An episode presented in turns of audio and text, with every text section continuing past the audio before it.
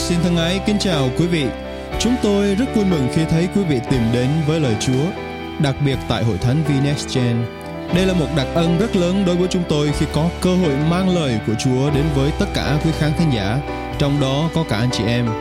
Qua bài giảng các sứ điệp hàng tuần, chúng tôi ao ước quý vị được tăng trưởng trong đức tin, dầm thấm trong lời Chúa và kinh nghiệm quyền năng của Chúa Thánh Linh ngày càng sâu nhiệm hơn trong bước đường với Đấng Christ để hầu hết thảy chúng ta giữ vững một đời sống thánh khiết, đẹp lòng Đức Chúa Trời.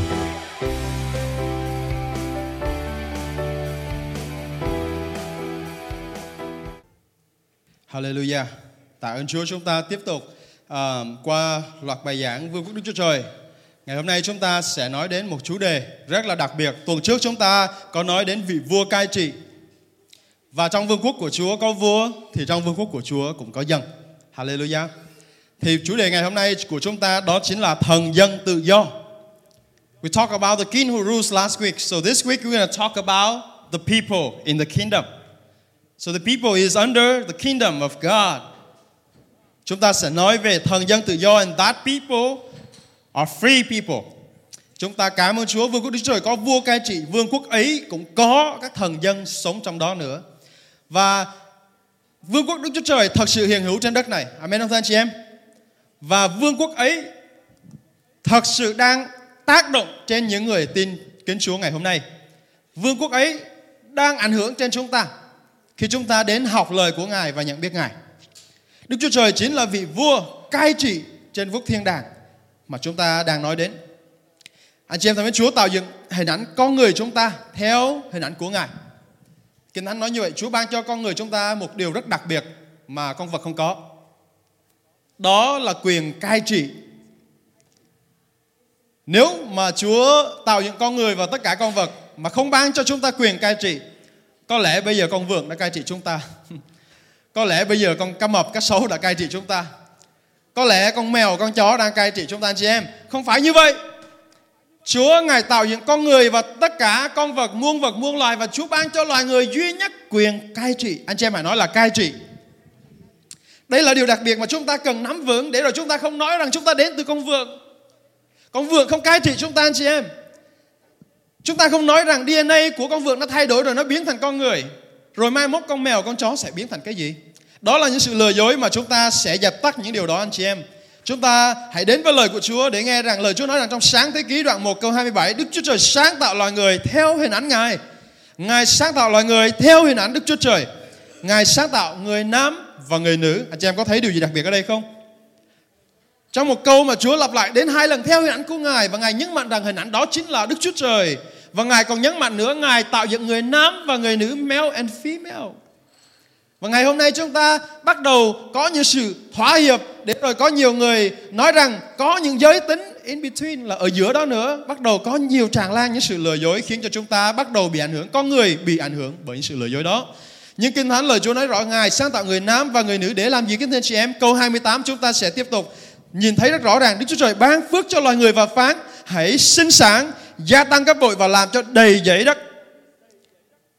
Hãy làm cho đất phục tùng, hãy quản trị loài cá dưới biển, loài chim trên trời và mọi loài bò sát trên mặt đất. Amen. Hallelujah. Rất rõ ràng lời Chúa nói rằng chúng ta hãy sinh sản vì đó là việc mà Chúa tạo những người nam và người nữ. Và những giới tính khác ngày nay người ta nói rằng là hợp pháp. Tuy nhiên những giới tính đó không sinh sản được kính thưa anh chị em. Nếu chúng ta đặt chúng ta trong một thế giới mà không ai sinh con đẻ cái được cả 100 năm nữa, trái đất sẽ tuyệt chủng.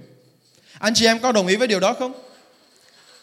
Nếu mà chúng ta nhìn về một cái hình ảnh lâu dài là hình ảnh phước hạnh mà Đức Chúa Trời Ngài ban cho chúng ta, Ngài bất Ngài tạo dựng thế gian và Ngài muốn cho chúng ta sinh sôi phát triển và được phước trong nơi đó bởi vì Đức Chúa Trời Ngài yêu chúng ta. Và Đức Chúa Trời Ngài ban cho chúng ta một điều đặc biệt mà chúng ta sẽ chú ý đến ở đây trong, trong câu 28 đó là quyền cai trị. Chúa ban cho chúng ta quyền cai quản trên đất này. Cai quản trên cái gì? Tất cả muôn loài muôn vật. Đó là điều rất đặc biệt mà mỗi con người chúng ta sinh ra là đã có quyền đó rồi anh chị em. Bởi vậy cho nên chúng ta không có vui khi mà người khác cai trị chúng ta. Chúng ta không có thoải mái khi bị người ta chỉ trích và bắt làm một điều gì đó. Mỗi bản thân chúng ta trên đất này được tạo dựng ra với quyền cai trị ở trong mình, trong bản chất sâu thẳm của mình. We have the right to, to rule. We have the ability to rule because that's what the Bible said. we've made in the image of God. Xin lỗi hội thánh. Hứng thú quá, nói mấy câu tiếng Anh.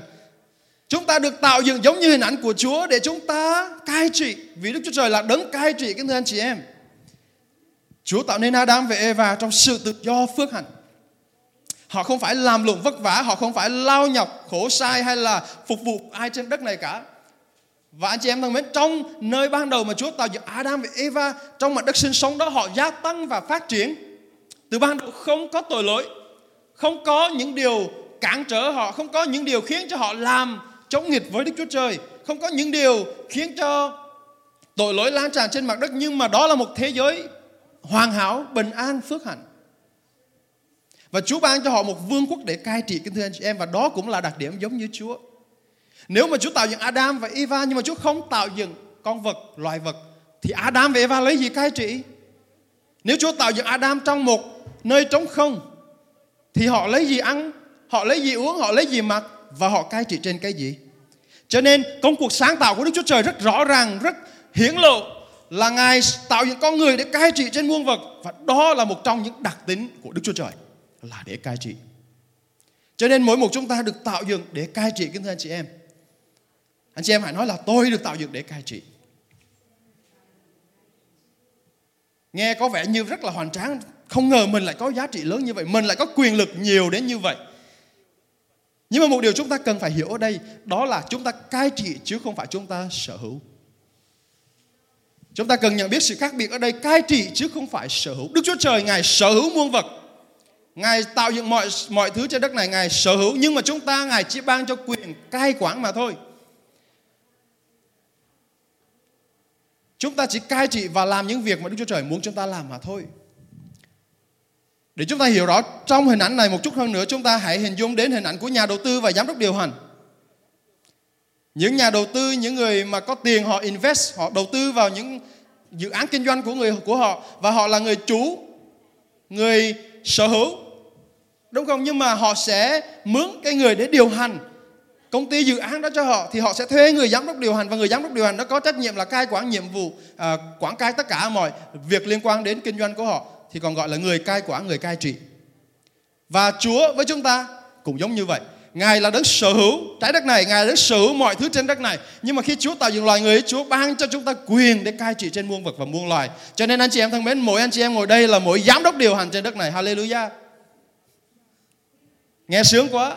Không ngờ hôm nay tôi đi chào thờ tôi được lên chức giám đốc điều hành. Quá sướng.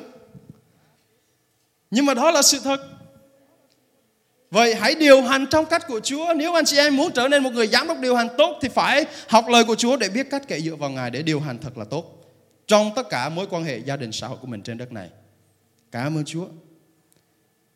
Đức Chúa Trời Ngài yêu chúng ta vô cùng. Đó là lý do Ngài tạo dựng chúng ta và bán cho chúng ta nhiều thẩm quyền như vậy. bán cho chúng ta nhiều thứ tốt đẹp như vậy. Nhưng mà một điều rất đáng tiếc, điều đầu tiên tôi muốn chia sẻ với hội thánh ngày hôm nay đó là quyền cai trị đó đã bị đánh mất rồi. Quyền cai trị đó đã bị đánh mất. Tổ phụ loài người đã đánh mất quyền cai trị đó, kính thưa anh chị em. Vậy nó đã bị đánh mất như thế nào? Adam và Eva đã ăn trái biết điều thiện và điều ác, là cái cây giữa vườn mà Chúa phán không được ăn. Và xin với lòng đừng thắc mắc, đừng hỏi tại sao Chúa tạo dựng một nơi tuyệt đẹp, Chúa lại cấm không cho họ ăn một trái cây biết điều thiện, điều ác tại giữa vườn. Họ có đủ mọi thứ, nhưng tại sao họ lại cấm điều đó? Rất đơn giản. Đức Chúa Trời muốn thử lòng họ. Xem họ có thực sự tự nguyện hoàn toàn vâng phục Chúa hay không. Và cảm ơn Chúa mặc dù họ có tất cả mọi thứ đầy đủ dư thừa, sự bình an, sự phước hạnh đầy trọng. Trong sự cám dỗ họ vẫn làm theo điều của xác thịt. Và đó chính là quyền cai trị bị đánh mất. Sáng thế ký đoạn 2 câu 16 17 Diêu va Đức Chúa Trời truyền phán với con người rằng con được tự do ăn hoa quả các thứ cây trong vườn nhưng về trái của cây biết điều thiện và điều ác thì con không được ăn. Vì ngày nào con ăn trái cây đó chắc chắn con sẽ chết. Đó là lý do tội lỗi bắt đầu tràn vào thế gian và lời Chúa nói nữa, tiền công của tội lỗi là sự chết. Cho nên khi mà chúng ta làm điều chống nghịch với Chúa, Chúa đã dạng không được ăn vì ăn là sẽ kinh nghiệm sự chết. Tổ phụ chúng ta đã không làm được điều đó. họ đã ăn, họ đã vi phạm, không vâng lời Đức Chúa Trời. Cho nên sự chết tràn lan vào thế gian. Đó là khoảnh khắc mà quyền cai trị bị đánh mất. Đó là khoảnh khắc mà cái rulership, cái quyền cai trị của con người bị đánh mất. Vậy thì quyền cai trị đó, câu hỏi tiếp theo tôi đặt cho anh chị em hội thánh ngày hôm nay là quyền cai trị đó ai cướp mất? Kẻ nào đã cướp mất điều đó? Kẻ nào dám vào trong vườn của Đức Giê-hô-va và cướp mất điều quý giá mà Đức Chúa Trời ban cho loài người? Chúa Giêsu trước khi Ngài bước vào một vụ, một trong những sự kiện rất đặc biệt đánh dấu một bước khởi đầu của một vụ của Chúa Giêsu trên đất này đó chính là việc Chúa Giêsu chịu sự cám dỗ trong hoang mạc. Và đây là điều được tác động bởi Đức Thánh Linh để Ngài phải đi qua sự cám dỗ và Ngài vượt qua sự cám dỗ để chứng tỏ rằng Chúa Giêsu trong thân hình con người vượt qua được cả sự cám dỗ bởi lời của Chúa thì chúng ta ngày nay cũng vậy, cũng sẽ dựa vào lời của Đức Chúa Trời để chúng ta vượt qua sự cám dỗ như Chúa Giêsu. Và trong phân đoạn Luca đoạn 4 câu 5 đến câu 6 ma quỷ đến cám dỗ Chúa Giêsu và nó nói như thế này, ma quỷ đem Ngài lên chỉ cho Ngài tất cả vương quốc trên thế gian trong giây lát và nói ta sẽ cho ngươi tất cả thẩm quyền và vinh quang của chúng vì chúng đã được giao cho ta và ta muốn giao cho ai tùy ý. Đây là điều Satan nói với chính Chúa Giêsu. Nó nói là quyền đó đã được giao cho ta và ta muốn giao cho ai tùy ý. Ngay từ ban đầu nó không có cái gì cả anh chị em, Nó chỉ là kẻ bất vâng phục và bị đầy xuống nơi đây thôi nhưng mà bởi vì Adam đã không vâng phục Đức Chúa Trời tổ phụ loài người, chúng ta đã phạm tội chống nghịch Đức Chúa Trời cho nên quyền cai trị đó đã bị đánh mất. Nó đã lừa dối để cho Adam và Eva làm theo điều của nó. Để rồi không vâng phục Đức Chúa Trời, thì như vậy chìa khóa của sự cai trị trên đất này đã được giao cho Satan, là thần của đời này. Mà trong Cô Đinh Tô thứ hai đoạn 4 câu 4 nói như thế này, thần của đời này là mù là tâm trí của những người vô tín, để họ không thấy ánh sáng tinh lành vinh quang của Đấng Christ là hình ảnh của Đức Chúa Trời và lời Chúa nói rất rõ, thần của đời này trong nguyên bản nói là Satan, là ma quỷ, là kẻ đang cầm đầu quyền cai trị trên thế giới mờ tối này. Nó có được quyền cai trị đó bởi vì nó là kẻ ăn cắp. Nó là kẻ đã đánh cắp quyền đó từ Adam bởi những cái sự lừa dối của mình, bởi sự mưu mô của mình. Và nó là thủ lĩnh của vương quốc thế gian này vì Adam đã giao cái quyền đó cho nó. Anh chị em thân mến, đừng có giao quyền giám đốc điều hành của chúng ta cho ai nha nếu đó không phải là người Chúa chỉ định. Nhưng mà tin vui cho chúng ta buổi sáng ngày hôm nay rằng là những gì Adam đã đánh mất, thì Chúa Giêsu đến để khôi phục. Adam đã làm cho sụp đổ, thì chính Chúa Giêsu ngài bán lại sự sống và hồi phục hoàn toàn cho chúng ta. Cô Đinh Tô thứ nhất đoạn 15 câu 22 lời Chúa nói như thế này: Như trong Adam, mọi người đều chết cũng vậy trong đấng Christ, mọi người đều sẽ sống lại. Hallelujah.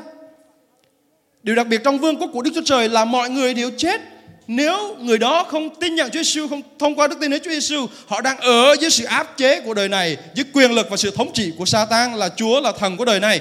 Nhưng trong Chúa Giêsu bởi đức tin nơi Ngài, sự cai trị của Satan đã bị bẻ gãy. Và chúng ta đã được Đức Chúa Giêsu cai trị, cai quản trên chúng ta chúng ta thuộc về Ngài. Và chúng ta không còn bị ràng buộc với những điều, những quyền lực của sự tối tăm trên đất này nữa và Chúa Giêsu ngài đến thế gian để ngài giảng về vương quốc của Đức Chúa Trời. Bởi vì anh chị em thân mến khi mà quyền cai trị đó được trao cho Adam, Adam nó chính là Chúa của vương quốc đời này. Và nó có những tác động để làm ảnh hưởng xấu và có thể thay đổi con người đời này nếu chúng ta không thuộc về Chúa Giêsu. Nhưng mà điều đặc biệt Đức Chúa Trời Ngài thấy trước điều đó. Ngài muốn chúng ta vào trong vương quốc của Đức Chúa Trời, một vương quốc tốt lành, một vương quốc bình an, một vương quốc mà đời đời không hề rung động và Chúa Giêsu ngài đến để rao giảng về vương quốc đó. Đó là lý do mà Chúa Giêsu khi ngài đến rao giảng, ngài luôn luôn giảng về vương quốc Đức Chúa Trời kính thưa anh chị em. Đúng là ngài có giảng về những sự chữa lành, những sự mầu nhiệm, những phép lạ, nhưng mà tất cả những điều đó để bổ trợ cho một điều quan trọng nhất, duy nhất và mục đích chính yếu của cuộc đời Chúa Giêsu đó chính là giảng về vương quốc Đức Chúa Trời kính thưa anh chị em. Trong Luca đoạn 4 câu 43 lời Chúa nói như thế này Nhưng Ngài phán với họ Ta cũng phải công bố tin lành của vương quốc Đức Chúa Trời cho các thành phố nữa Vì ta được sai đến với mục đích đó. Hallelujah. Hallelujah. Chúa Giêsu được sai đến với mục đích đó là để rao giảng về vương quốc thiên đàng, vương quốc Đức Chúa Trời. trong vương quốc thiên đàng đó mỗi một chúng ta sẽ nhận lại được sự tự do. Nhưng mà trong vương quốc của đời này, chúng ta sẽ bị càng ràng buộc trong sự nô lệ. Khi mà quyền cai trị của con người đã bị đánh mất, điều đó cũng có đồng nghĩa với việc rằng sự tự do của con người chúng ta đã bị đánh mất. Nhưng mà trong Chúa Giêsu thì nó sẽ được khôi phục đó là điều thứ hai tiếp theo tôi muốn chia sẻ với anh chị em. Đó là sự tự do được khôi phục trong đấng Christ. Hallelujah. Sự tự do được khôi phục trong đấng Christ. Galati đoạn 5 câu 1 lời Chúa nói như thế này, Đấng Christ đã giải phóng chúng ta được tự do. Vậy hãy đứng vững, Đừng đặt mình dưới ách nô lệ một lần nữa. Lời Chúa dạy rằng chúng ta hãy đứng vững trong sự tự do đó. Vậy đứng vững trong sự tự do nghĩa là gì anh chị em? Không phải chúng ta được tự do là thích làm gì làm đâu nha Không phải chúng ta được tự do là chúng ta có thể lên mình kiêu ngạo Không phải chúng ta được tự do là chúng ta sống một đời sống bất vân phục Nhưng mà chúng ta có sự tự do thật sự là khi chúng ta sống một đời sống vâng phục Chúa. Vậy thế nào là đặt mình dưới ách của sự nô lệ? Đặc mệnh dưới của sự nô lệ chính là khi chúng ta sống một cách sống mà chiều theo những dục vọng xác thịt. Chiều theo những ham muốn của xác thịt. Thì lời Chúa nói là những ham muốn đó là những dục vọng của mắt, những tâm trí xác thịt. Những điều đam mê của đời này như trong Galati đoạn 5 câu 19 nói rất rõ công việc của xác thịt thật rõ ràng đó là gian dâm ô uế buông tuồng thờ hình tượng phù phép thù oán gây gỗ ghen ghét giận dữ ích kỷ bất bình phe đảng gan tị say xưa chè chén và những việc tương tự khác tôi muốn đọc nhanh những điều này bởi vì những câu này chúng ta đã đi qua rất nhiều lần rồi và chúng ta không cần phải màng đến quá nhiều về những điều này đó là những việc công việc rõ ràng của xác thịt và anh chị em thân mến, nhiều người nghĩ rằng mình đang sống trong một đất nước tự do, chúng ta đang sống trong một xã hội mà không phải bị ràng buộc bởi những những điều gì khác. Và chúng ta nghĩ rằng chúng ta đang thật sự tự do. Và ngày hôm nay tôi hỏi tất cả hội thánh của Chúa ngày hôm nay rằng anh chị em có thấy mình được tự do không? Sự tự do của anh chị em có giúp cho anh chị em sống theo lời Chúa không? Hay sự tự do của anh chị em khiến cho anh chị em sống chiều theo xác thịt? Nếu mà một người nói rằng à, tôi được tự do nhưng mà không thể thoát ra khỏi được những dục vọng của xác thịt thì sự tự do của bạn ở đâu? Galati đoạn 5 câu 13 phần A nói như thưa anh em, anh em đã được kêu gọi để hướng tự do. Chỉ có điều là đừng dùng tự do ấy như một cơ hội để sống cho xác thịt. Vì vậy thật rõ ràng sự tự do trong Chúa khác với sự tự do trong đời này. Sự tự do trong Chúa ngược lại hoàn toàn với sự tự do trong đời này. Một người ở đời này có thể nói là tôi được tự do, nhưng mà trong Chúa người đó vẫn đang bị gông cùng trong xiềng xích nô lệ và sự tự do trong Chúa chính là sự dám làm theo lời của Chúa anh chị em. Sự tự do trong Chúa là điều mà chúng ta dám làm theo lời Kinh Thánh dạy. Nếu chúng ta không thực sự kinh nghiệm sự tự do trong Chúa, tôi nói thật với anh chị em, rất khó để chúng ta làm điều đúng đắn. Nhưng mà sự nô lệ, sự dày đạp, sự tối tăm, sự xiềng xích, nó sẽ cứ trói buộc chúng ta trong đời sống xác thịt và nô lệ. Nhưng mà Chúa Giêsu Ngài đã đến để ban cho chúng ta sự sống. Ngài đã khôi phục quyền cai trị. Ngài đã khôi phục cho chúng ta để chúng ta được hưởng sự tự do. Và Ngài nói rằng đừng sống trong đó nữa. Sống trong nô lệ nữa nhưng mà hãy sống trong sự tự do. Trong một sự kiện Chúa Giêsu Ngài giải cứu một người bị quỷ quân đoàn ám. Đây là một người đàn ông trong sách mát đoạn 5 miêu tả rất rõ ràng là một người đàn ông cực kỳ à, mạnh mẽ trong cái thế giới thuộc linh là đây là một người bị nhiều quỷ ám hàng trăm hàng trăm quỷ ám trong người này và người này bị xiềng xích. Mạnh đến nỗi có thể bẻ gãy gông cùng xiềng xích của con người. Và không ai có thể chế ngự được anh ta. Suốt ngày anh ta trần truồng, rạch mình ở trong những nơi mồ mã và anh ta chuyên ở đó. Trong dân chúng ở vùng đó không ai có thể chế ngự được anh ta. Nhưng khi Chúa Giêsu sang bờ Giê-sa-rê là vùng mà anh ta đang sinh sống, từ đằng xa anh ta đã chạy đến với Chúa Giêsu và kêu cầu Ngài, xin đừng làm khổ tôi, vì quỷ nói ra trong môi miệng của anh. Trong mát đoạn 5 câu 15 lời Chúa nói như khi đến chỗ Đức Chúa Giêsu họ thấy người đã từng bị quỷ quân đàn ám đang ngồi đó mặc quần áo và tâm trí tỉnh táo thì họ sợ hãi lắm. Đây là hoàn cảnh câu lời Chúa nói rằng Chúa đã chữa lành cho người này và khi dân trong làng họ kéo nhau ra và họ thấy người đàn ông này trước đây trần truồng rạch mình uh, dữ tợn thì bây giờ lại ngồi điềm đạm bình tĩnh bình an mặc áo quần đầy tròn tóc tai trải mượt mà bên Chúa Giêsu thì họ bắt đầu kinh ngạc điều gì đã xảy ra cho người này họ bắt đầu sợ hãi điều gì đã xảy ra cho người đàn ông này Chúa Giêsu ngài đến để mang sự tự do cho chúng ta kính thưa anh chị em Ngài đến để bẻ gãy những gông cùng và giải thoát chúng ta khỏi sự tự do, khỏi sự nô lệ của đời này. Người này xin đi theo Chúa nhưng mà Chúa nói rằng hãy ở lại và làm chứng về danh của Chúa, hãy nói về sự thương xót, sự tốt lành của Đức Chúa Trời đối với người khác. Ai nấy nghe cái câu chuyện của người này đều kinh ngạc và thán phục bởi quyền năng của Đức Chúa Trời.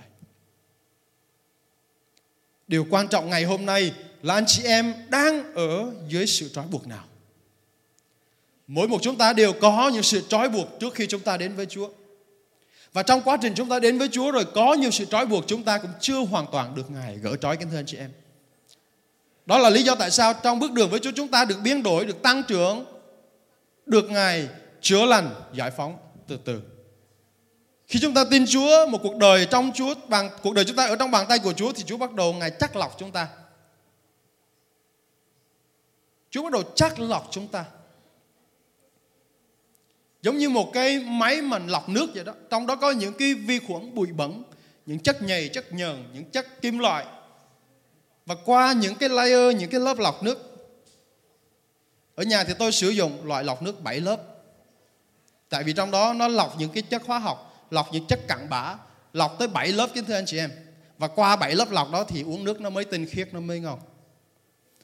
Khi mà chúng ta qua hệ thống lọc nước như vậy, cuộc đời của chúng ta qua một cái hệ thống lọc của Chúa Giêsu của lời của Ngài như vậy, những cái sự bụi bẩn dơ bẩn của chúng ta càng ngày càng bị đẩy ra. Và con người chúng ta từ chỗ mà nước đục trở nên một nơi nước trong lành, tinh khiết. Và Chúa Ngài muốn chúng ta được tinh khiết như vậy trong đời sống thuộc linh của chúng ta các anh chị em. Vậy điều gì đang làm bụi bẩn tấm lòng chúng ta? Điều gì đang làm tắc nghẽn những cái sự nghẹt ngòi trong đời sống tâm linh bước đi với Chúa của chúng ta?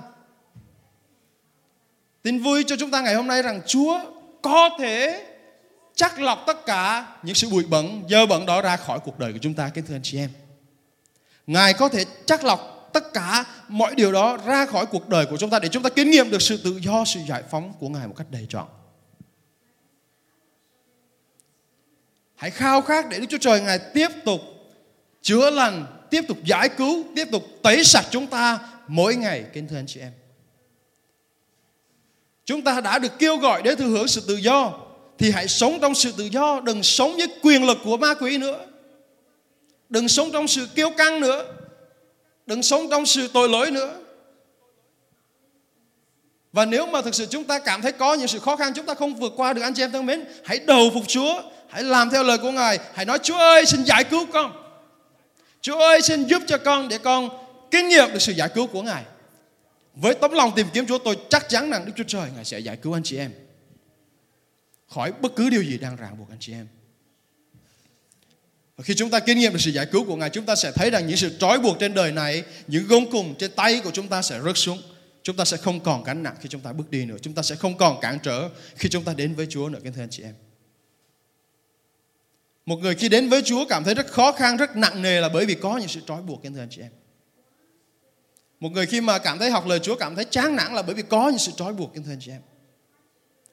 Lời Chúa nói rằng lời Ngài là sự sống và Chúa chính là thần linh ban sự sống. Nhưng mà chúng ta đến với Ngài chúng ta không kinh nghiệm được điều gì. Chúng ta đến với Ngài chúng ta cứ cảm thấy chán nản. Chúng ta đến với Ngài chúng ta không tiếp thu được điều gì cả. Bởi vì có những sự trói buộc, có một điều gì đó đang ngăn cản chúng ta tiếp nhận lời của Ngài. Thì đó là dấu hiệu để chúng ta cầu nguyện với Chúa rằng Chúa ơi xin Ngài giải phóng con. Giải phóng con khỏi những điều nào đang cầm buộc, cản trở con. Anh chị em sẽ kinh nghiệm được sự giải cứu của Ngài. Hallelujah, cảm ơn Chúa. Tôi cảm nhận là tôi cần cầu nguyện cho tất cả những người nghe về điều này ngày hôm nay. Tất cả những người nghe tôi ngày hôm nay, nếu ai đang có kinh nghiệm về sự bức bí, sự trói buộc về bất cứ hình thức nào. Ví dụ như những tệ nạn, xem phim khiêu dâm, không thoát ra được. Ví dụ sự chửi bới, nói xấu về người khác, không bỏ được. Nhậu nhẹt say xỉn không bỏ được. Nghiện ngập không bỏ được về bất cứ hình thức nào. Ngay giờ này trong danh Chúa Giêsu, tôi bẻ gãy những công việc đó ngay giờ này. Tôi bẻ gãy mọi quyền lực tối tăm đó ngay giờ này. Hãy được giải phóng trong danh Chúa Giêsu.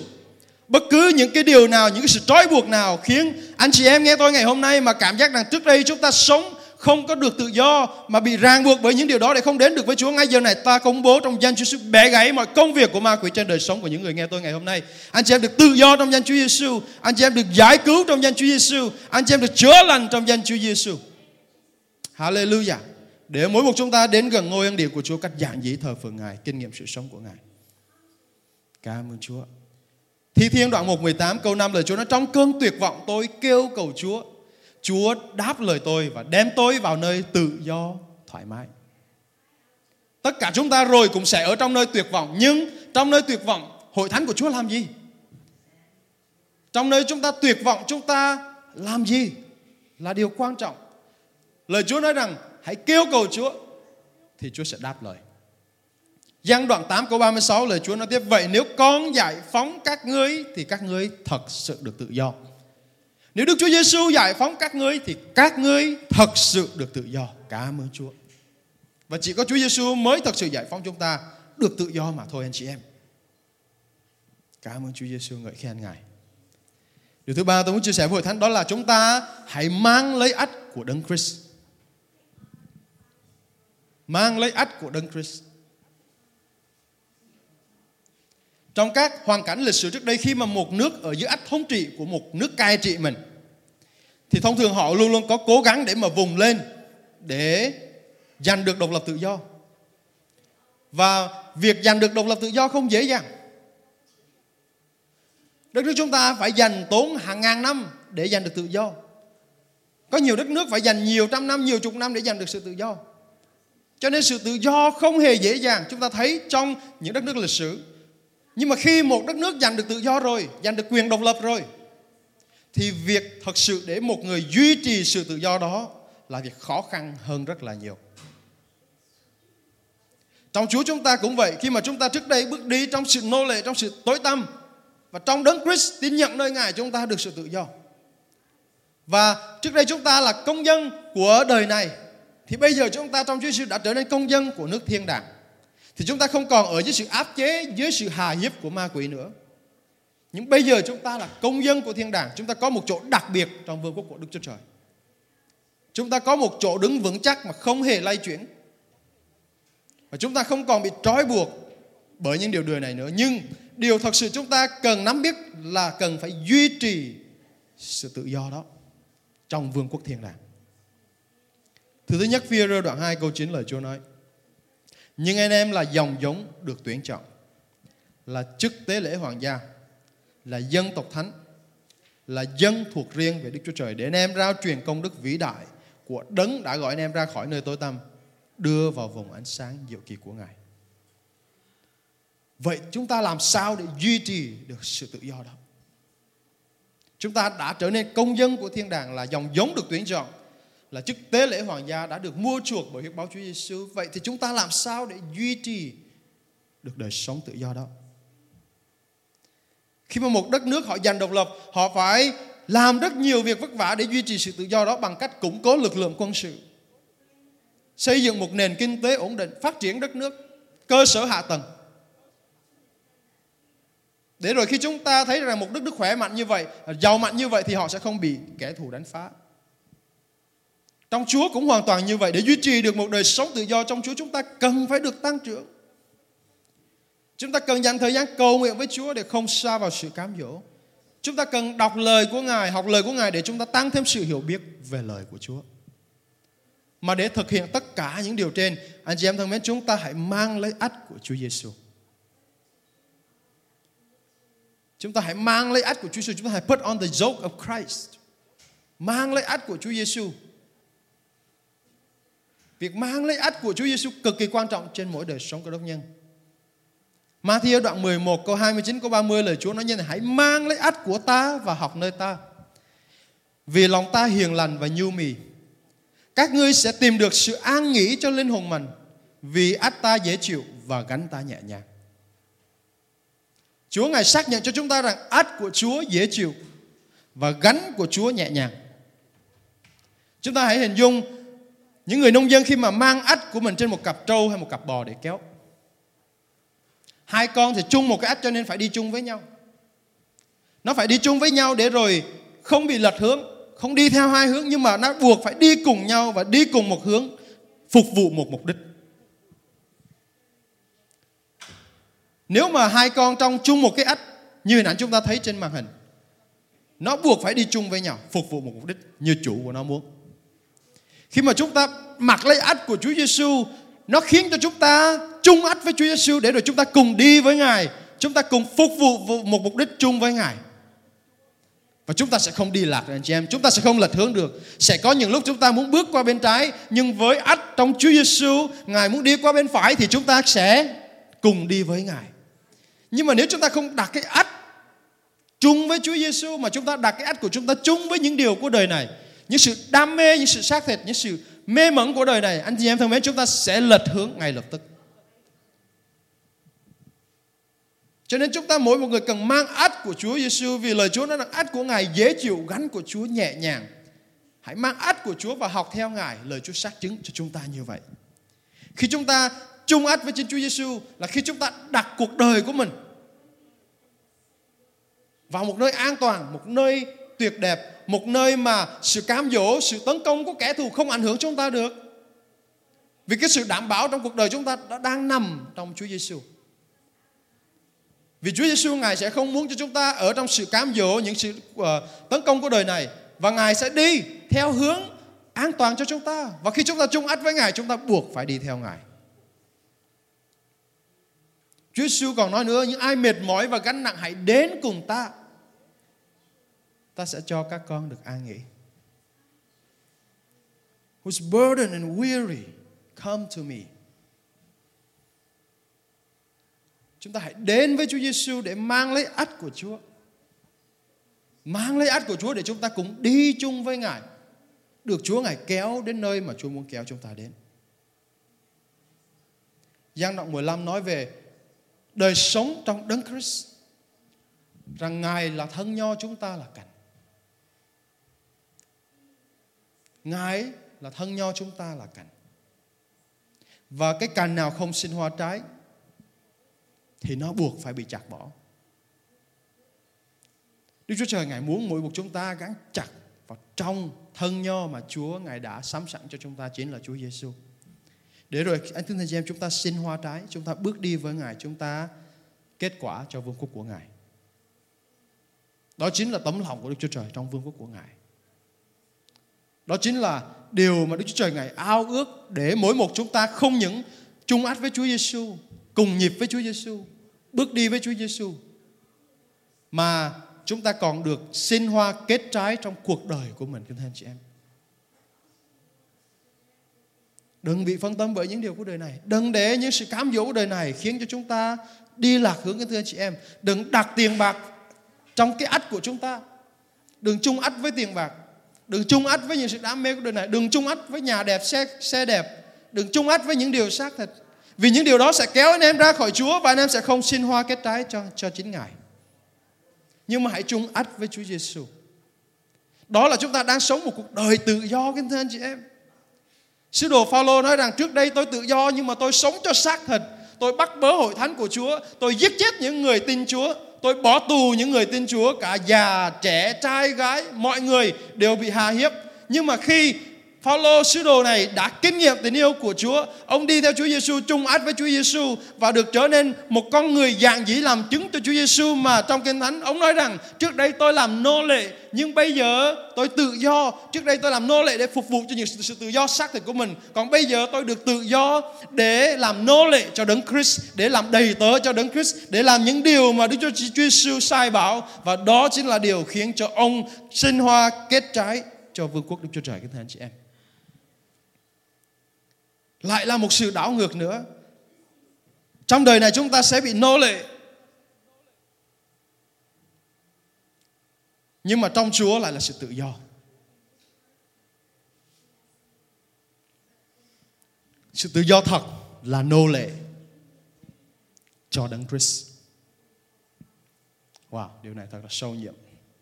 Cảm ơn Chúa. Xin cho chúng ta mỗi một cuộc đời, chúng ta sống một cuộc đời như một người tự do thật. Để chúng ta không phục vụ những sự xác thịt của đời này.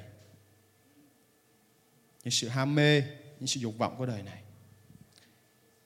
Và tôi khích lệ anh chị em đừng để sự tự do của chúng ta khiến cho chúng ta trở nên nô lệ trước mặt Chúa. Đừng để lối sống tự do của chúng ta khiến cho chúng ta bị bó buộc không làm được điều gì cho vương quốc của Đức Chúa Trời. Cho nên trong vương quốc của Đức Chúa Trời, chúng ta là những người tự do. Anh chị em là những người tự do. Anh chị em là những người được tuyển chọn. Anh chị em là những người đã được mua chuộc. Anh chị em là những người đã được giải phóng ra khỏi sự cầm tù, trói buộc. Thì hãy bước đi trong sự tự do đó. Hãy duy trì sự tự do đó. Hãy sống để đấng Christ, để Đức Chúa Trời được vinh hiển kính thưa anh chị em. Cảm ơn Chúa. Hãy sống như người khôn ngoan. Hãy sống đẹp lòng Đức Chúa Trời. Chúng ta cầu nguyện kết thúc. Cảm tạ Chúa vì lời Ngài. Anh chị em có thấy được phước sau khi nghe sứ điệp vừa rồi? Hãy tự do chia sẻ để nhiều người khác cũng có cơ hội lắng nghe lời Chúa nữa. Nguyện xin Chúa ban phước và ở cùng anh chị em. Hẹn gặp lại trong sứ điệp tiếp theo.